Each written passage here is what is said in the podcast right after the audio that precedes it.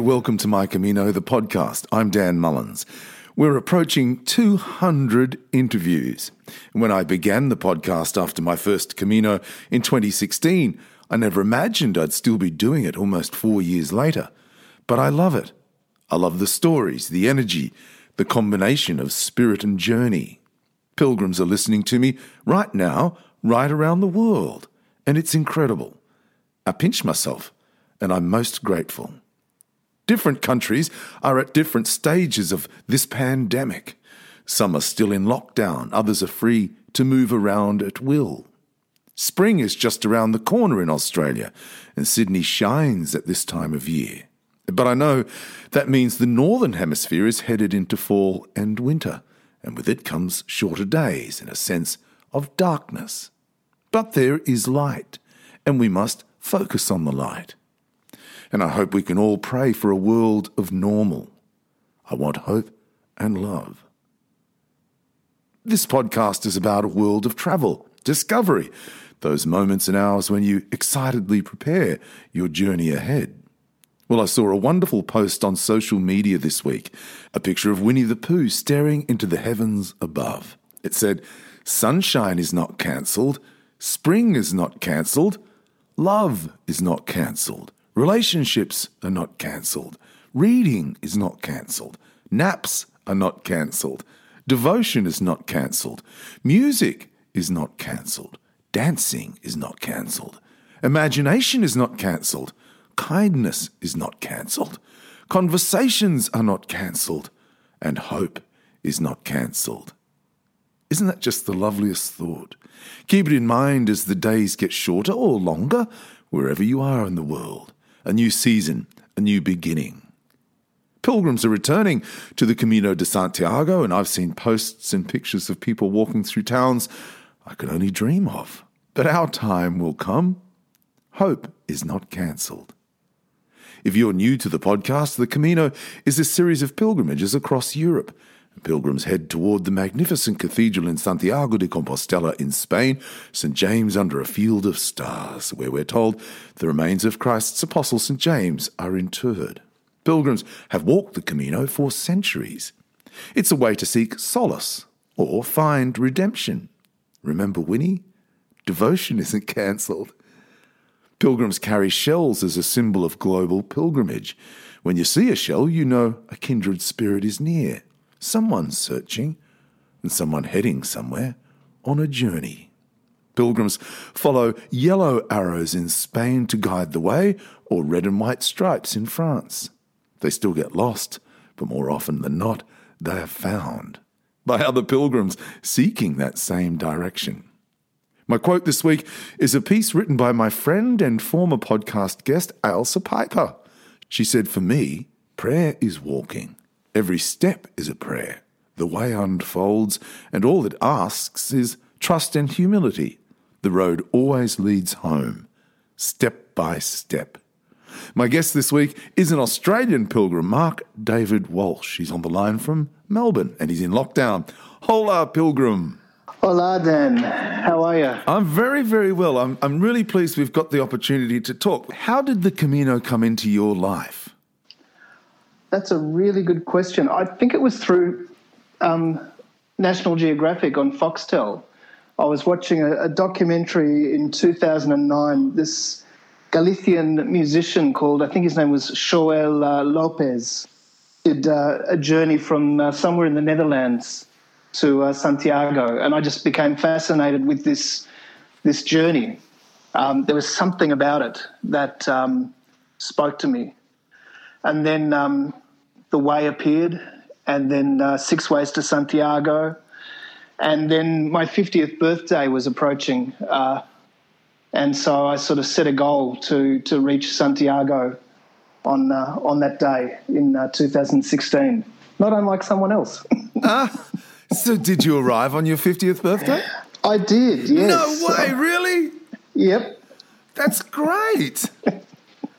Oh my goodness, what a wonderful thing we share. yeah, it's it's uh, just that, that lovely little bit of uh, connection. Uh, and I've met a number of other people who've, who've, used that 50th birthday as a similar sort of impetus to walk uh, the Camino. So wow, that's great. You know, the, the Camino provides an opportunity for reflection. What do you Yes. see in your pilgrim reflection? I think as I look back, the Camino and that that that space that it created for me uh, is something that's still happening um, today. I think one of the, the beautiful gifts of walking a long Camino um, is to give is giving yourself that time and that space away from so many distractions, and and that just becomes an invitation uh, to look inside, especially when you're in the Meseta, which, as beautiful as it is, with those incredible skies and those paths just sort of going on for miles and miles ahead of you, um, just invites you to look inside, to, to be reflective, to, to take that time to, to look back over your journey that's led you to where you are. Um, and so I reckon for me it was that space and that invitation, and it's something that I've tried to maintain, particularly at the moment in lockdown um, where we can go out for an hour to exercise and we're only allowed within a five kilometre radius uh, of the house. And I'm walking some paths that, that um, you know, I've seen now many, many, many times. And that just gives you that opportunity just to look inside. It's, it's great. Yeah, I think we need to see, like Winnie the Pooh said, we need to see the silver lining in many respects of what's going on around us, not just in Melbourne or in Sydney, but all around the world. Y- My 18 year old, he's now 18 year old, my 18 year old son was school captain. He was a- at a leadership weekend and he came home to tell me that he'd noticed one of the leaders had a yellow arrow on his lapel. And six months then, after my son met you, I was at the Australian Friends of the Camino conference in Adelaide. We were getting together in the hall, and you said, Hey, I think I met your son. and I knew we'd made a connection. Now, my son is now at university, he's at college, and I told him last night I was going to be speaking to you today, and he said, Oh, Dad, he's a beautiful human being. Oh, wow. Thank you. Isn't that a lovely intro? That is, oh, that's, that's beautiful. Yeah, yeah. I, I, I when I, I quickly jotted it down after he said it. What, what would you like to be your legacy in terms of the leadership of young people that you advocate? I think for me, I've become someone who seeks to accompany people and to create a space for them to help them, I guess, enter into that reflection that, that will help them to discover what they truly desire. Um, and then that thing that they truly desire will be something that will benefit you know, as many people as possible. It, it, that idea of the common good, that we do things not just because they're good for us, but because they're they're good for so many people, especially people who might be vulnerable or disadvantaged or who've fallen through cracks because of structures and attitudes and, and those sorts of things. So I guess in my work with, with the, the young leaders in the schools that I that I'm a part of, and also with the staff, I do a lot of work in accompanying the staff um, in reflection. And I guess it's that sense of helping them to discover their their deepest desires and, and, and how those deepest desires can make this world a better place for all. You know, uh, uh, people are very critical of young people often, but I have two sons, uh, 19 and, and, and 17, and, and they are terrific young men, and their friends and associates are terrific young people. I think there's a great deal of hope in our young people, don't you? Oh, there is, Dan. Um, I mean, I was a teacher for 20 years, and for the last 11 or 12 years, I've been working mostly with adults. But for the last three years, um, at the beginning of each year, I've had the privilege of working with young leaders from, from schools all over Australia and occasionally from New Zealand. And they're just amazing young people. They're, Yeah. they're, they're, their passion, their wisdom, their, their generosity, their, their kind. I mean, these are the, I guess, the cream of the crop in some ways, those that have, you know, been just, their communities have seen something in them. But, but I look at my nephews and, and my nieces, and uh, I see in them just such beauty and just such kindness and gentleness, and, and there is a lot of hope. Yeah, Yeah, there is hope. Hey, what does your pilgrim's journey tell you about leading young people? That's a good question. The journey on the Camino is about being open to, to what you experience there. Um, it's about seeing other people, walking with them. It's about listening to them. It's about talking to them. It's about, I guess, moving beyond the the superficial stuff. I, you know, I, have heard it so many times and, and experienced it so many times on the Camino that, you know, there's no small talk. Yeah. Um, something happens when you're walking in that space that allows you to talk about things that are important, yeah, things that are meaningful, yeah. Um, and I guess you know, our young people want to talk about those things. Um, they want to experience depth. They want to experience connection. Um, and I guess that, that that beautiful sense, one of the gifts of the Camino is that connectedness, that that Camino community moving along with something in common, something that's brought them to this space. And I guess, how do we expand that to realize that we're all part of a much bigger community? Yeah. Um, you know, within our countries, our schools, within our planet. So I guess that those sorts of insights, helping people to be open to that possibility of transformation that's there in pilgrimage, I think is really important. Wonderful, great answer. That's fantastic. Christ plays a major role in your journey, not only as a pilgrim, but as a man. Tell us about that journey. Yeah, wow, that's that's actually been part of the journey that that happened alongside the Camino de Santiago. Um, I guess I've been Catholic and worked in Catholic education since um, the late 80s and and that the stories of Jesus um, have always been an important part of that. But at a particular point, I um, began to spend a lot of my study in um, looking at Judaism, and and my sense of uh, I guess the Old Testament and and the writings of Midrash and all of those sorts of things, and had some great opportunities um, between about 2000 and, and 2005 to study in Jerusalem um, the first or three of the first five books of the Bible with Jewish teachers um, and understand things that way.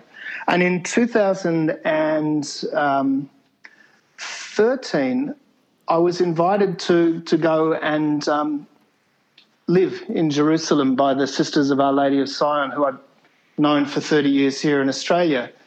And initially, part of what I would do there to, to keep a roof over my head was to um, help out with this program of Jewish studies that I'd uh, that I'd been part of previously. Anyway, when I got there, someone else had that role, and I became part of another program, which was looking at the Gospels and looking at the stories of Jesus. And over those three years, um, for a month, two or three times a year, we'd have people come from around the world and we'd help them engage with that story, with those stories through the di- different gospels. And the stories of Jesus came alive to me again as I was helping people to encounter them in this special place where these journeys had unfolded 2,000 years ago. And then when I came back, um, I was drawn to Ignatian spirituality again and did something called the spiritual exercises of um, St. Ignatius in daily life. And those exercises are all about forming a relationship with Jesus. And I think that really depthed my relationship to a point where um, that focus had really, in his example, in his life, we have this wonderful sense of what it means to be fully human, to be fully alive, um, and to be fully in love with the world and with everyone. And I guess that that journey happened alongside my journey, my journeys on the Camino. How interesting! Um, it, it, I didn't mean to interrupt you, but uh, it, it's just that l- word that you said there, love. I mean, when it, when it all boils down to it, that was the, the very essence of Christ's teaching. Yeah. And and when one I, I, imagine in your case, you've done a lot of study, you've done a lot of research, you've done a lot of insight, and and and what have you learned about love that you can apply in your daily life? I guess love for me is a verb. Um, love is is is enacted. It, it's shared. It, it's done. And when I was doing the spiritual exercises, I found a lot of the time what was coming through in my reflection on my daily life was the times where I didn't operate out of love, mm. um, where I wasn't generous yeah. with my colleagues, where I might have been doubtful about their intents and not given them the benefit of the doubt, where I hadn't had that chance to show hospitality. And, and, as I think of that, I mean, I go back to the Camino and those wonderful opportunities you have to experience hospitality and to experience something that I think can only really be described as love. Hmm. That, that giving of oneself yeah. to another person. Yeah, and being that, being the pilgrim who is prepared to listen no matter what. Yeah. Yeah. And that goes back again to the space and time, doesn't it? It does. Yeah, yeah. Do you, you know, do you do you pray when you walk? Um, yeah, I, I, do actually, and I've gone through different stages um, with that. I've got a beautiful little olive wood cross from Bethlehem, um, made by a lovely family there who has has a has a business there, and I'll often carry that with me um, when I walk. And sometimes, at one point, I even found myself praying the rosary, and which is really odd because the rosary is something that, that belongs to a, I guess, an age and a way of religiosity that you know I don't necessarily identify with a lot, but there's something about it as being a walking prayer. That repetition of ten mm. Hail Marys and an Our Father, mm. and I was able to use the cross to count my way through them, um, with the four arms in the centre of it, and, and I found that at times that became quite meditative. Um, and then there was a beautiful day. I, I was lucky enough to do what I call my sneaky Camino in um, December, January this year. It was an impulse, and I'm so glad I gave into that impulse. And I found myself in Portugal walking from um, Santarém to Oporto. And there was one day where I decided I'd seen my friend John, who had walked from from Tui to Finisterre with um, two years ago, praying for a friend of his um, who was experiencing real difficulties in his life. And every time John would reach across, he'd stop and say a prayer. Um, that was a really long day because, as you know yourself, there are a lot of crosses in um, along the road. And so I decided to do that on this one day uh, during my last walk. And each time I, I saw a cross or a shrine in someone's front yard or something like that, I would just stop and remember people or different groups of people that had been part of my journeys on the Camino. And at the end of the day, as I sat down and reflected again, I realized that there were still others that I'd forgotten. Yeah. But it was just that beautiful experience that I guess John had given me an insight of a couple of years before, where I was able to be present to those people in my spirit which I think is prayer. Huh. Um, so yeah. I think that for me was one of the most profound experiences of prayer on my Caminos. What can we learn in 2020 from pilgrims who have walked for centuries before us? Uh, there's so much. I, I, I was just watching um, Simon Reeve's documentary on the Camino, and he, he speaks about it as this sense of people were, were walking for a sense of adventure as much as for penance. Um, it was great that you mentioned um, Ailsa Piper's book, yeah. um, Sinning Across Spain, this idea of carrying the sins of another across the, the thing. So there was there is this penitent, penitential sense of walking a Camino. But I can imagine, you know, Simon says at one point, this is probably the only time in these people's lives that they move beyond their immediate surroundings. and it might have been to a shrine within the UK or a shrine in Europe or to Rome or to, to Santiago. And I guess we can learn that from them that sense that adventure is important, imagination, openness to transformation, and to bringing that back. That beautiful symbol of the scallop shell um, is there as, I guess, proof that someone had made it all the way to Santiago. And they brought that back with them, um, maybe to prove to their wife that they'd been uh, going about the holy way and uh, not just having a good time, yeah. but, um, you know, uh, it, it, was that became that symbol, and, and it's there in the hero's journey of um, you know, separation, initiation, and return. Um, and, and I think that returning is such an important part of the Camino. Um, yeah, I think we can we can learn from those people before us because I guess they created the paths. Yeah, yeah. You know, we walk in their footsteps, whether James is there or not. Um, it doesn't matter huh. um, because millions of people have walked this path and made it holy. And millions of people have gone there looking for something in their own lives and in, in that, that communal life of their faith community that they're a part of. And I think that's what makes the place holy. That's what makes a walk across Spain a pilgrimage. You, have been in lockdown in Melbourne, um, and just in terms of your life in the wake of the Camino, and you have a blog which is amazing, A Pilgrim's Path. Is your journey now about bringing the Camino back home, or is it about discovering it was here all along? That, that was an insight that I came up with this week. Yeah. Uh, and and I think it's both. Um, I, I, I said to someone, I've found a really good question. I'm not quite sure what the answer is. Yeah.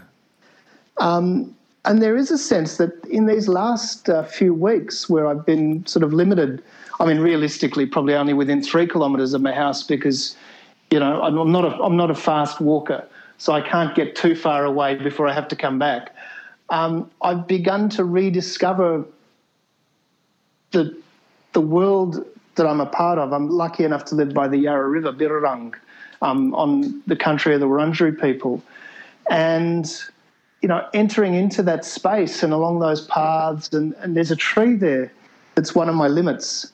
And it looks a little bit like an elephant with its trunk up in the air. And I always sort of say hello to it and um, put my hand on it.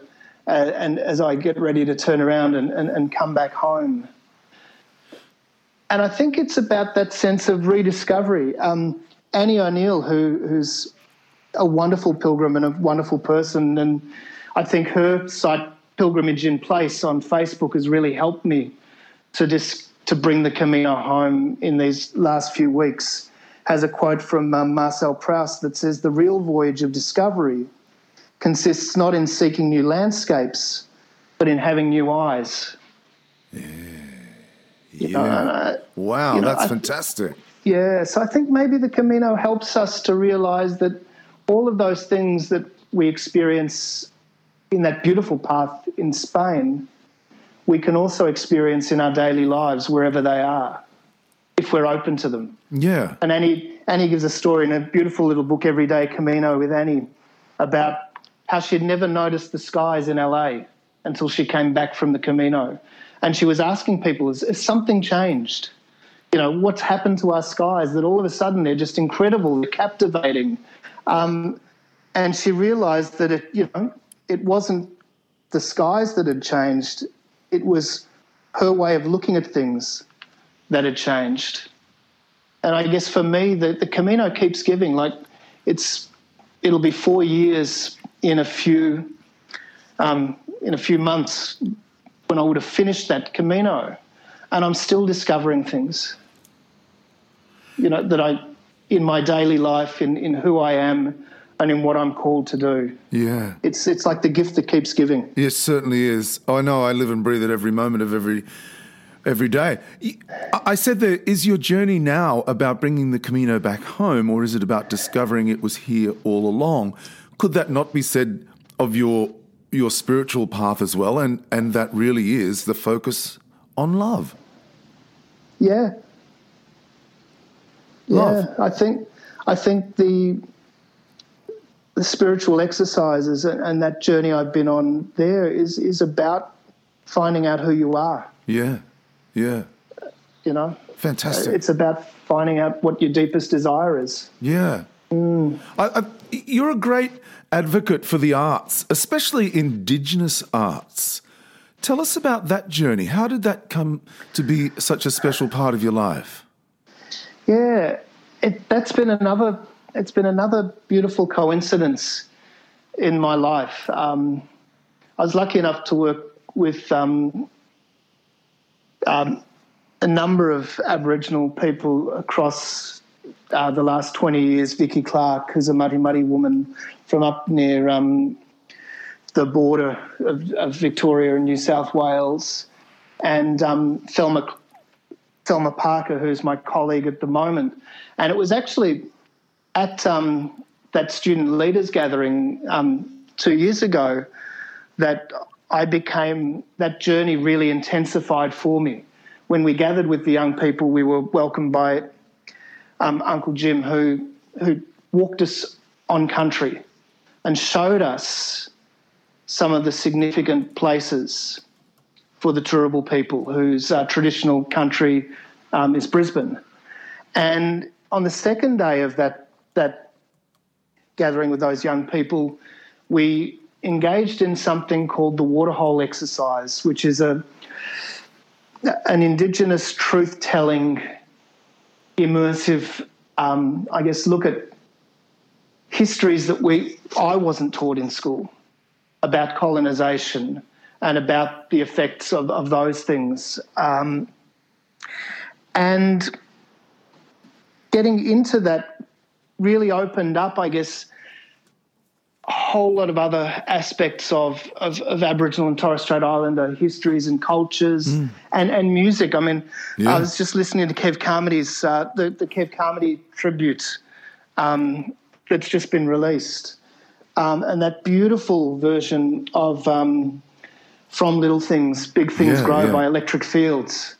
Um, you know, just the, the, the, it's just so incredible the the gifts and the talents um, that, that often aren't recognised. Um, and one of the great things that's got me through all of this COVID is um, Delivered Live, which is something um, which comes out of a special studio in Richmond, or until we went into this stage of lockdown, it did. Now they've moved the acts to Sydney, and there's often great young Aboriginal and Torres Strait Islander performers on that who I'm discovering new music again. Um, you know, when you get to 30 and your musical tastes sort of slow down a little bit. Yeah, yeah, um, yeah. It, it's it's it's revived for me. Um, you know, and just you know seeing these artists and, and hearing their stories and and listening to their music has been really really great. You're you're mindful of the path of Indigenous Australians as well. I read on a Pilgrim's Path your blog on Facebook. You wrote, "Let us all enjoy the pilgrimage to the sacred earth of our gardens, or to the path by the local river Birrarung Yarra on the country of the Wurundjeri people." Is that right? Wurundjeri. Wurundjeri people, or wherever you can wander with purpose. Is that's a lovely sentiment wandering with purpose, especially mindful of the significance of that land to those people. Mm. So you're not, if you can wander that land with that purpose, you're really paying respect, aren't you? Yeah. To the to the original owners of that land, uh, who have yeah. been there for tens of thousands of years. Yeah, it, it's about being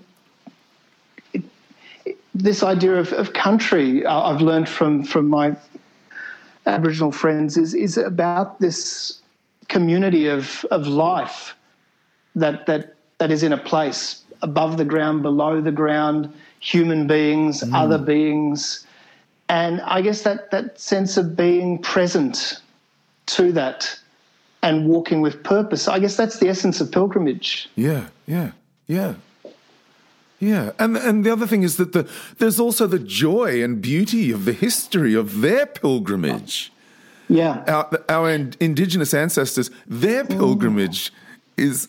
You know, here we are talking about something people have been walking fifteen hundred years. They've been sixty thousand years of pilgrimage. Yeah, I, I was lucky enough um, to go onto country with with my colleague Thelma um, near Mount Isa, and as we were walking on the country, she said, "See that those hills and those trees? That's part of my mother's storying. Um, the land holds the story. Yeah. The land can it, it, it, it there's it's I guess it's like the Camino Frances. There's something in that land. There's something in that space, in that history, in, in those those beautiful, um, you know, the, the people of that place, the, their stories, their journeys that we connect into when we when we we walk with purpose. Um, and so to have that privilege here in Australia, you know, of walking in the footsteps of the oldest living culture in the world is just a great privilege. Yeah. You know, uh, um, you also wrote on the blog the Spanish philosopher Ortega y Gasset. Is that right? Y Gasset? I'm not sure. I think it's, it's Ortega y Gasset. Yeah, I'm terrible at pronunciation. So am I. Pronunciation. I'm terrible at pronunciation. but it, the, the, the Spanish philosopher who wrote, Tell me the place where you live, and I'll tell you who you are. Mm. And that's exactly what you were just talking about. That, yeah. that, that your friend was able to point to the mountains and say, That's part of my heritage, that part of my culture, that's part of my spirit, that's who I am. It's, it's, it's that connection to identity.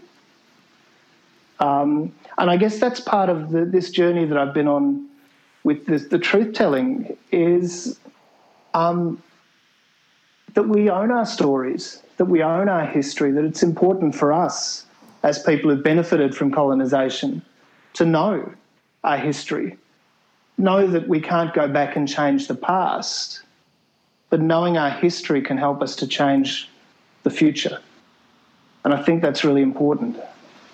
That's a very simple message, but gee, it's a very difficult sell, isn't it? Yeah, yeah. It's a very simple message.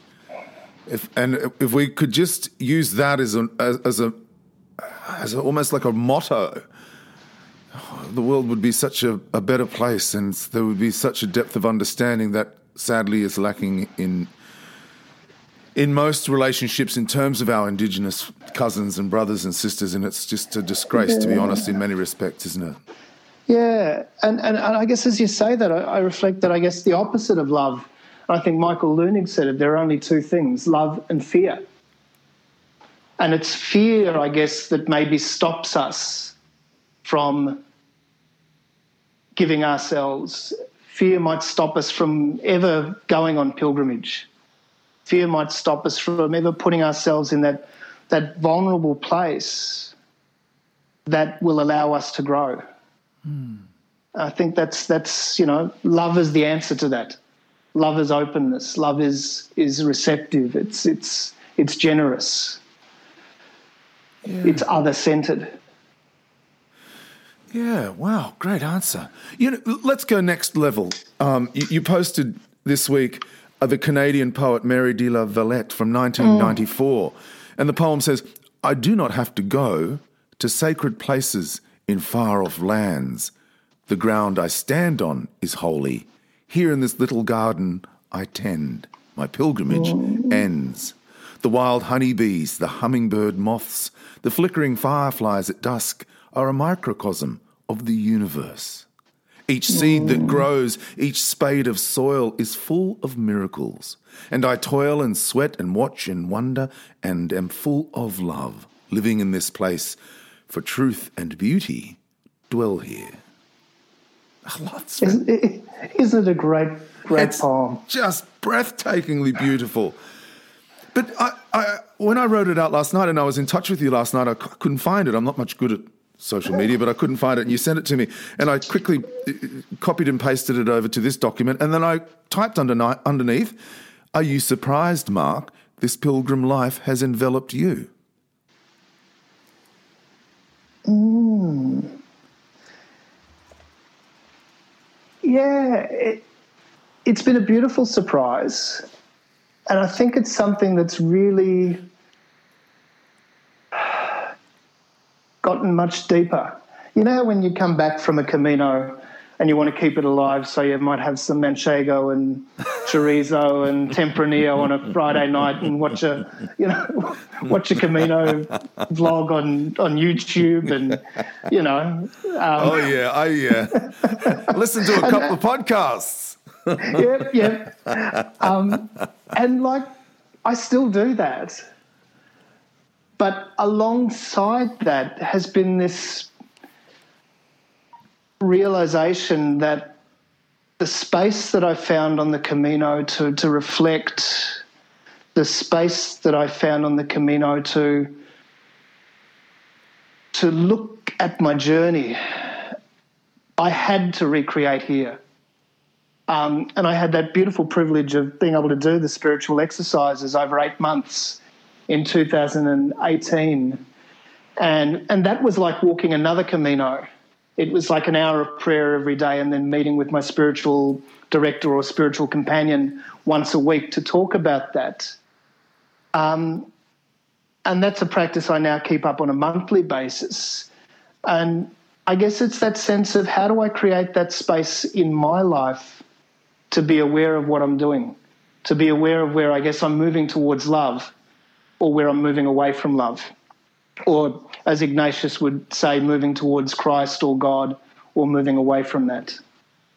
Um, that's been really, really, that's been a big surprise, but not a surprise because if I look back over my journey, it's been leading to that. You know, um, you know how you look back over things and you can see in hindsight that there were certain little yellow, yellow arrows yeah. um, pointing the way. Yeah. That at the time you didn't understand where they were going. Yeah. Um, yeah. Yeah. Perhaps you'd you'd you'd needed that direction. Yeah. Yeah, and I guess that the Camino and the living in Jerusalem for three years and, and all of that has just, I guess, really enabled me to come back to the work that I do and probably be able to do it much better than I've ever been able to do it before. And I think that's made a profound difference. Hmm. Let's go back to the Camino, the footsteps yep. in Spain and in Portugal. Uh, people say your Camino begins the day you start preparing. Do you get that sense?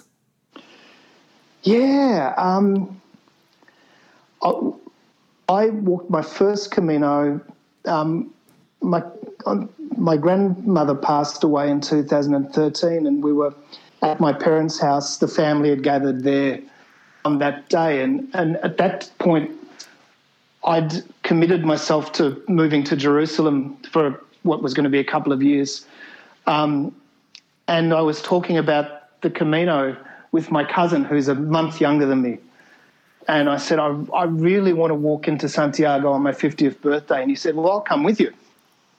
And that, I guess, that commitment to one another to, to make that walk in 2016, I guess, became the beginning of my Camino. Um, and we, Paul and I walked, and a friend of his called James, we walked 300 kilometres together. But then different things started to happen. Um, Alice was um, a pilgrim in our program in Jerusalem, and she was going to walk the Camino, and, and I followed it on Facebook, and she walked from Saint Jean to Logroño with her father, and I think it was the wine fountain that that convinced me that I had to walk the first part of the Camino as well. Yeah. Um, so it was just that movement. It gradually began to unfold and to plan, and then Christmas Eve 2015 we um, I walked from Ein Kerem, where I was living, to Bethlehem for um, Christmas Mass. And that, I think, became the beginning of my walking the Camino.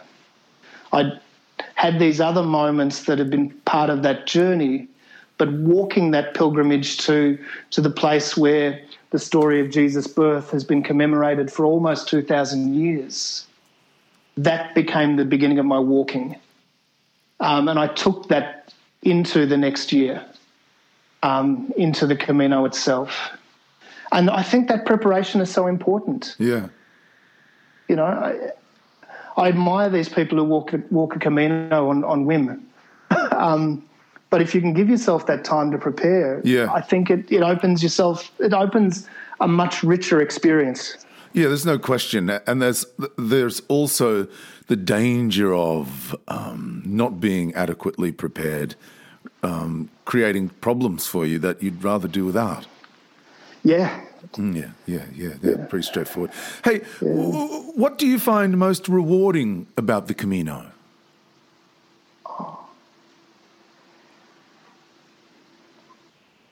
I think just that opportunity to be with people. Mm, yeah. Um, I was reflecting on that that this morning. Um, this day in 2000, I ended up walking my first Camino in two parts. One in August, um, then I had to go back to Jerusalem for for a while to to for one of our biblical programs, and then I came back in November to finish it with my cousin and his friend. And this day in 2016, I was walking from Carrion de los Condes to Calzadilla de la Cuesta. And it's that 17 kilometre stretch where the road is just totally straight. And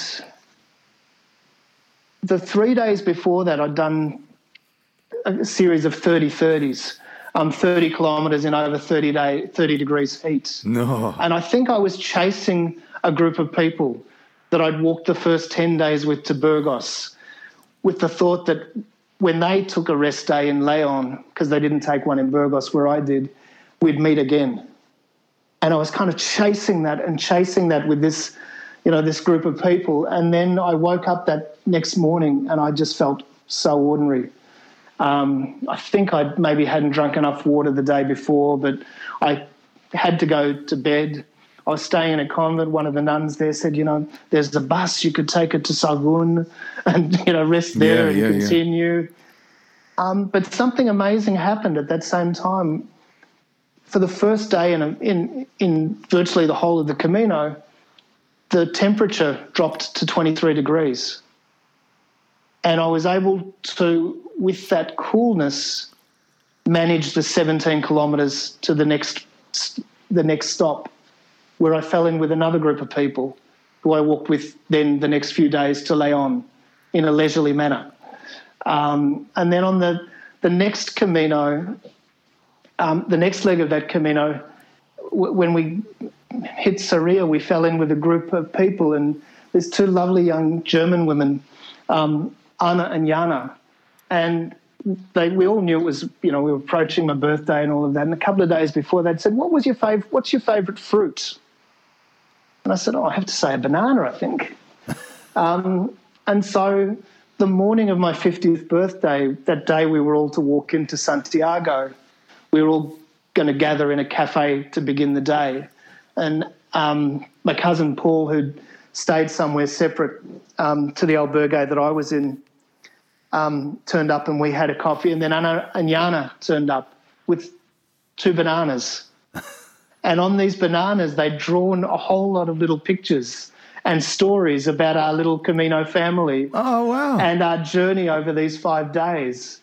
Um, and it was just the most beautiful experience.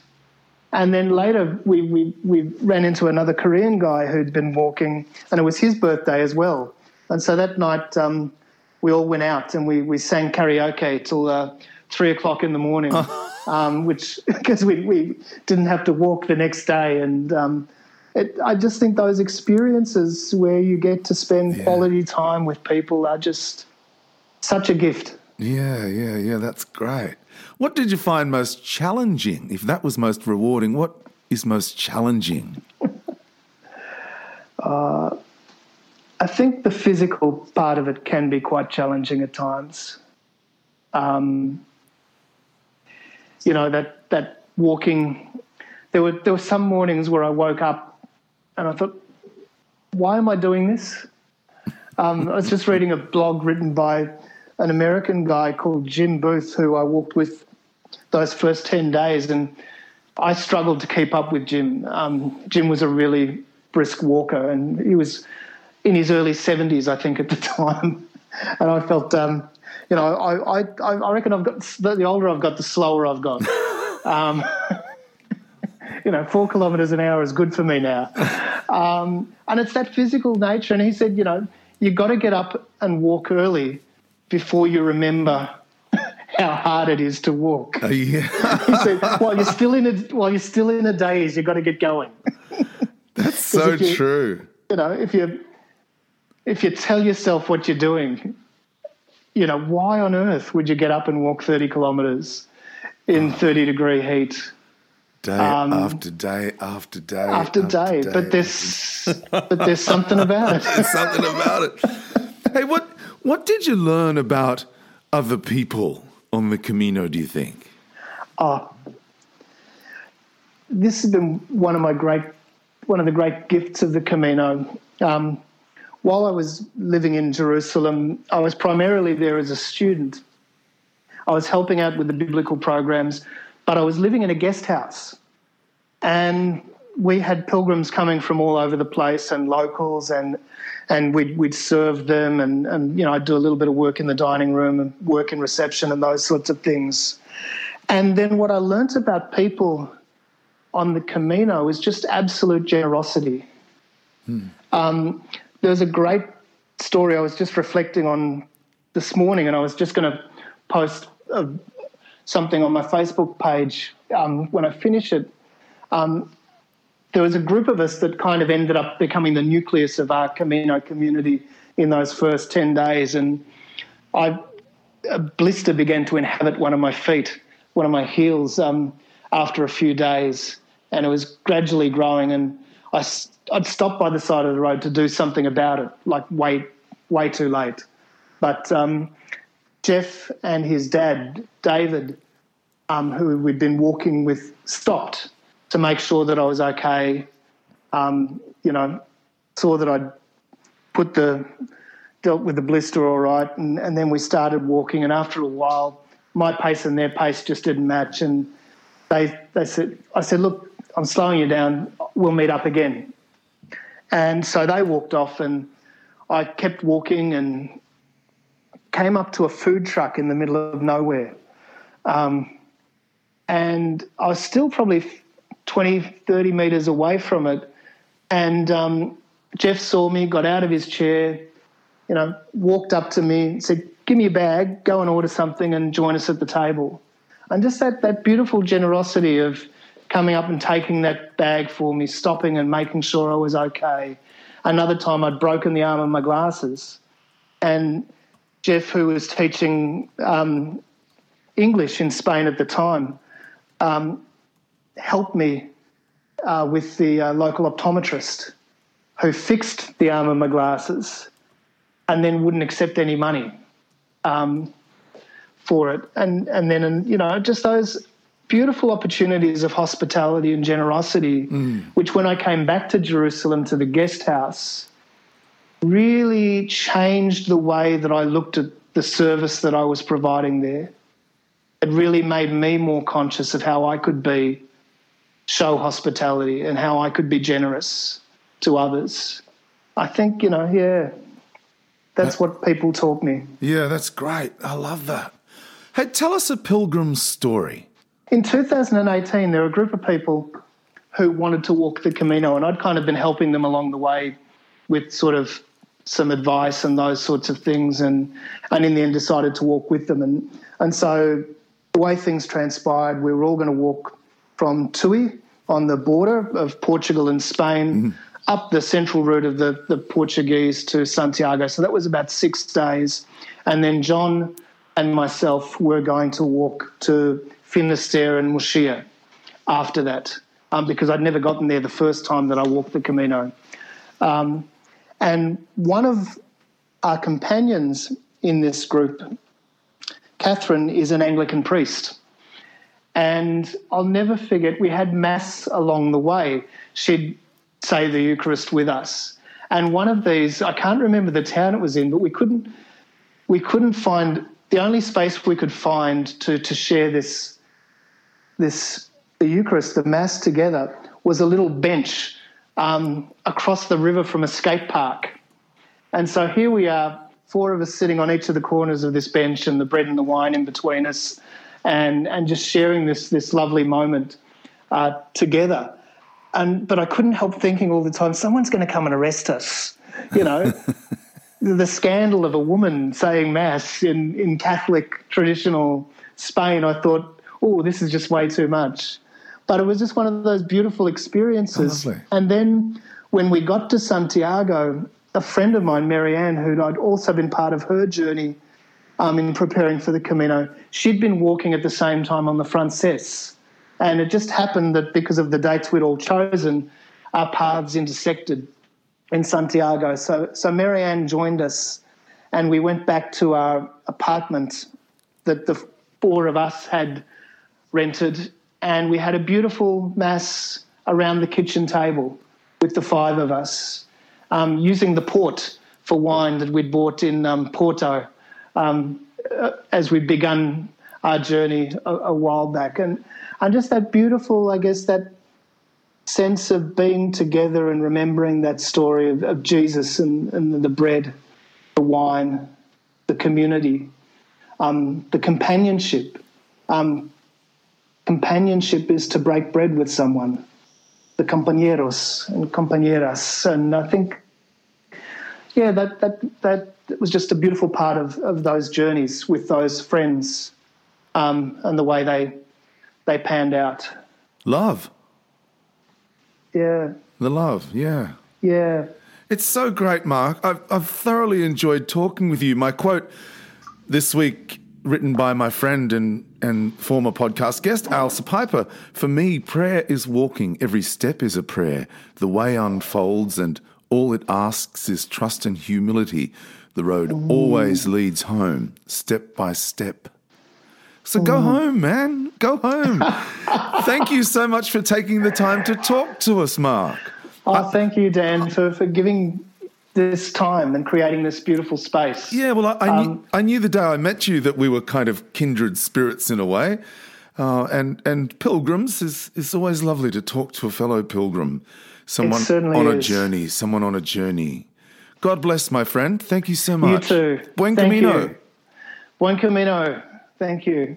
My guest this week, the Australian pilgrim Mark David Walsh. You can find Mark and his blog on Facebook, A Pilgrim's Path. One more time, my quote this week is a piece written by my friend and former podcast guest, Ailsa Piper. For me, prayer is walking. Every step is a prayer. The way unfolds, and all it asks is trust and humility. The road always leads home, step by step. Home is waiting. The Camino is waiting too. It's home for me and you. I'm Dan Mullins. Buen Camino.